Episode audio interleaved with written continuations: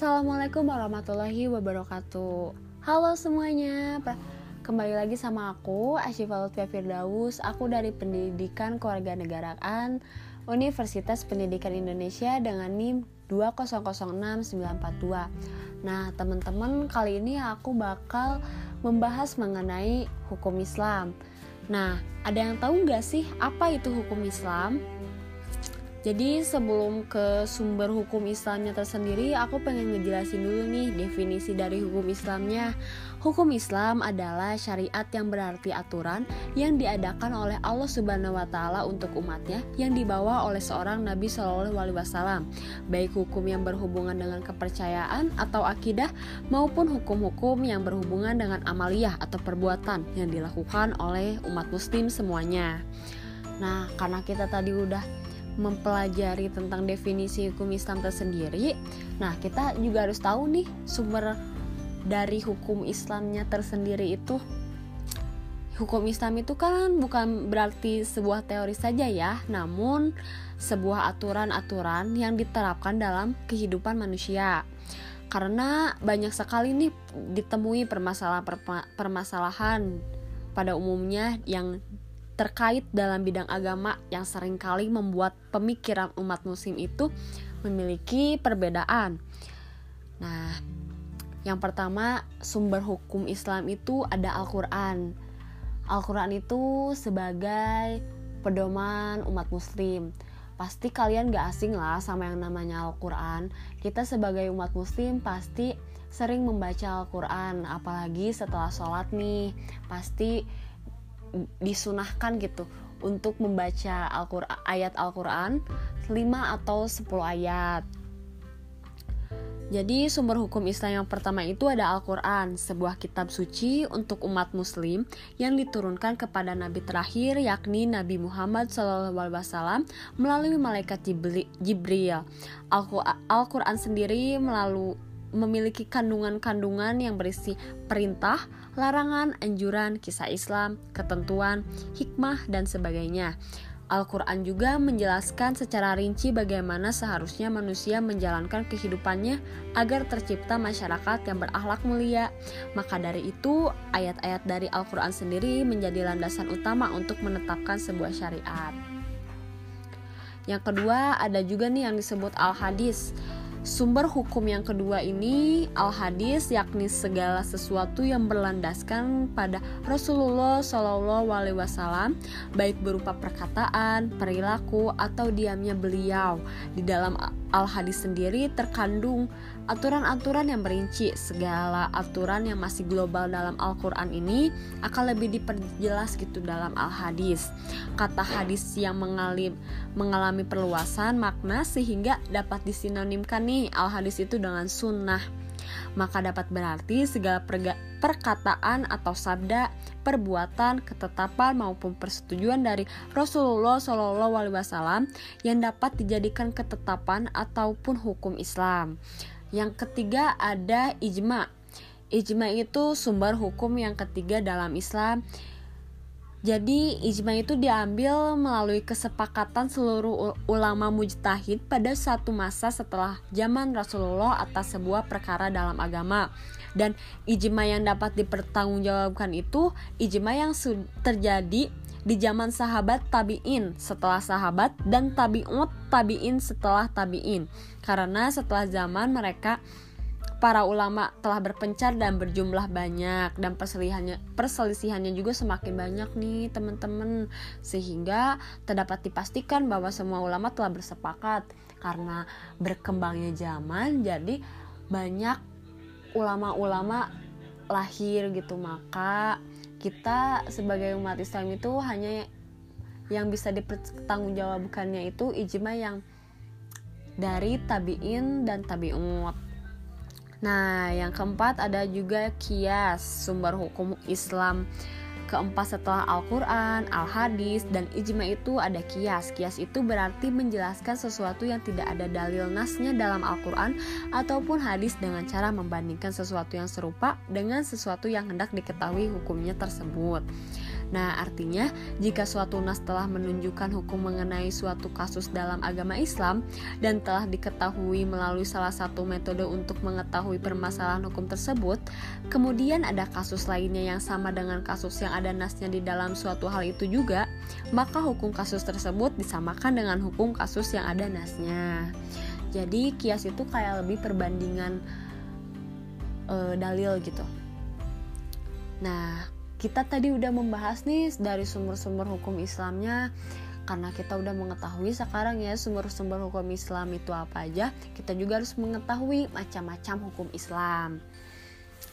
Jadi hukum Islam itu eh, sebuah aturan gitu ya yang harus ditaati oleh setiap manusia karena tiap-tiap kehidupan manusia itu ada tata aturannya yang harus ditaati. Bila kita berada dalam masyarakat, maka hukum masyarakat juga harus dijunjung tinggi. Begitu pula dengan memeluk agama Islam ya teman-teman, yaitu agama yang memiliki aturan dan aturan yang pertama kali harus kita pahami itu adalah aturan Allah, segala aturan ilahi dalam segala bentuk hukum-hukum kehidupan manusia yang tertuang di dalam Al-Quran yang dilengkapi penjelasannya dalam hadis Nabi Shallallahu Alaihi Wasallam. Nah, ini nih ada macam-macam hukum Islam. Yang pertama itu wajib. Wajib itu segala perbuatan yang jika dikerjakan itu akan mendapatkan pahala dan jika ditinggalkan akan mendapatkan sebuah hukuman berupa siksaan. Hukumannya itu tidak akan ada di dunia di dunia, tetapi hukumannya itu akan ada di akhirat nanti. Jadi, segala perbuatan yang kita perbuat dalam selama kita hidup di dunia itu, kita akan mempertanggungjawabkannya ketika kita nanti di akhirat.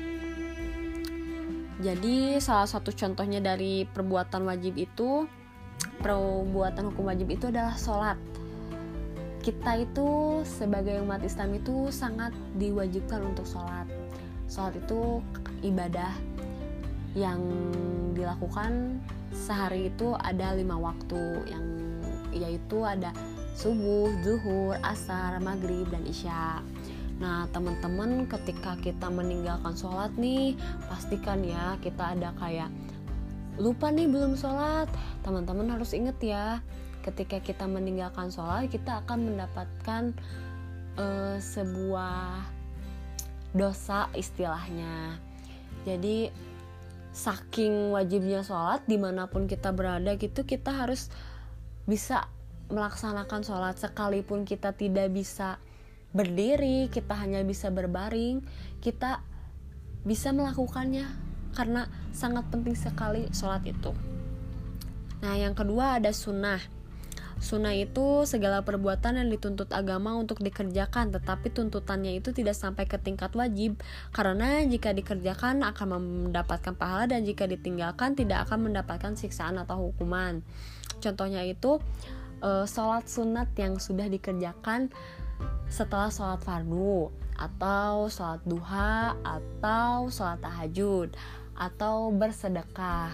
Jadi kayak kebiasaan baik yang dilakukan selama Rasulullah SAW hidup dan itu bisa dilakukan oleh kita sebagai umat dari Nabi Muhammad SAW itu masuknya ke sunnah. Nah, yang ketiga itu haram. Haram itu sesuatu perbuatan yang jika dikerjakan itu akan mendapatkan siksaan dan jika ditinggalkan akan mendapatkan pahala.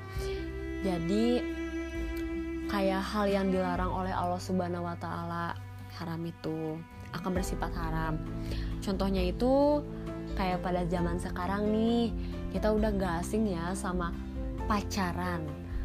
Tiap remaja pasti pernah ngalamin pacaran apalagi pacaran zaman sekarang itu menurut aku itu kayak udah gaya pacaran dewasa kayak kalian tuh kayak itu harusnya udah nikah gitu.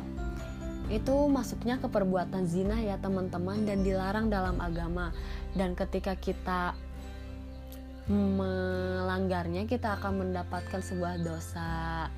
Nauzubillahimin ya. Semoga kita terjauh dari segala sesuatu yang dilarang oleh Allah Subhanahu wa taala dan semoga kita selalu selamat dan selalu berada dalam jalannya. Selain perbuatan zina juga kayak mabuk-mabukan nih apalagi ya gitu remaja sekarang kayak paling keren gitu kalau udah mabuk gitu. Padahal sebenarnya itu mabuk itu sangat dilarang gitu dalam agama. Nah yang keempat nih ada makruh makruh itu sesuatu perbuatan yang dirasakan jika meninggalkannya itu lebih baik daripada mengaja, mengerjakannya. Contohnya itu kayak merokok nih. Kayak zaman sekarang banyak sekali gitu. Remaja apalagi laki-laki pasti merokok gitu. Merokok ini tidak dilarang ya dalam agama tidak ada hadisnya juga. Tetapi demi kesehatan sebenarnya rokok ini emang perlu dihindari gitu karena kan banyak sekali mengandung penyakit gitu di dalamnya dan ketika kita meng meninggalkan atau kita melakukannya kita tidak akan mendapatkan dosa. Nah, yang kelima itu ada mubah. Mubah juga uh, suatu perbuatan yang dibolehkan oleh agama antara mengerjakannya atau meninggalkannya. Contohnya itu kayak kita nih mau makan itu masuknya ke mubah ya. Jadi kayak kebutuhan kita gitu selama kita hidup kayak olahraga, seperti itu masuknya ke mubah nah jadi dapat disimpulkan gitu ya dalam hukum Islam itu ada empat sumber hukum Islam yaitu Al-Quran, Al-Hadis, Ijma, dan Kias dan dalam hukum Islam sendiri itu memiliki macam-macamnya yang pertama ada wajib, sunnah, haram, makruh, dan mubah nah karena kita udah mengenal sumber dan macam-macam hukum Islamnya, kita harus tahu juga tujuan dari hukum Islam sendiri itu apa, kenapa harus ada hukum Islam. Jadi sumber hukum syariat Islam itu adalah Al-Quran dan Al-Hadis Sebagai hukum dan ketentuan yang diturunkan Allah Subhanahu wa Ta'ala, syariat Islam telah menetapkan tujuan-tujuannya yang akan menjaga kehormatan manusia, yang pertama itu pemeliharaan atas keturunan. Kayak tadi nih, hukum syariat itu kan mengharamkan seks bebas dan mengharuskan dijatuhkannya sanksi bagi pelakunya. Kenapa sih harus dilakuin? Karena untuk menjaga kelestarian dan terjadinya garis keturunan. Karena ketika seorang anaknya lahir melalui jalur resmi pernikahan akan mendapatkan haknya sesuai garis keturunan ayahnya dan ketika terjadi gitu sesuatu hal yang tidak diinginkan seperti hamil di luar nikah itu akan berpengaruh buruk juga terhadap anaknya karena anaknya menjadi haram padahal anak yang dikandungnya itu tidak memiliki dosa apa pun gitu. Yang kedua itu ada pemeliharaan atas akal. Hukum Islam juga mengharamkan segala sesuatu yang dapat memabukkan dan melemahkan ingatannya, seperti meminumkan keras yang beralkohol dan narkoba. Karena Islam itu menganjurkan setiap muslim untuk menuntut ilmu dan mengembangkan kemampuan berpikirnya. Jika akalnya terganggu karena pesta miras oplosan, akalnya akan lemah dan aktivitas berpikirnya juga akan terganggu. Nah, harus juga uh, tujuannya yang terakhir itu ada pemeliharaan atas agama. Hukum Islam sendiri itu memberikan kebebasan bagi setiap manusia untuk menjalankan ibadahnya sesuai kepercayaannya. Islam itu tidak pernah nih memaksakan seseorang untuk memeluk Islam. Akan tetapi, Islam mempunyai sanksi bagi setiap muslim yang murtad agar manusia lain tidak mempermainkan agamanya.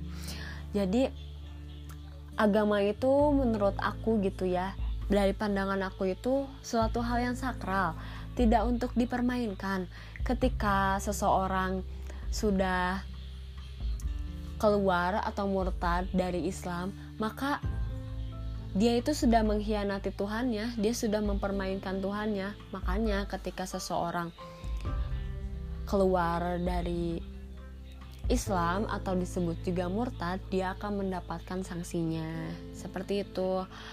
Nah, mungkin yang dapat aku sampaikan dicukupkan sekian.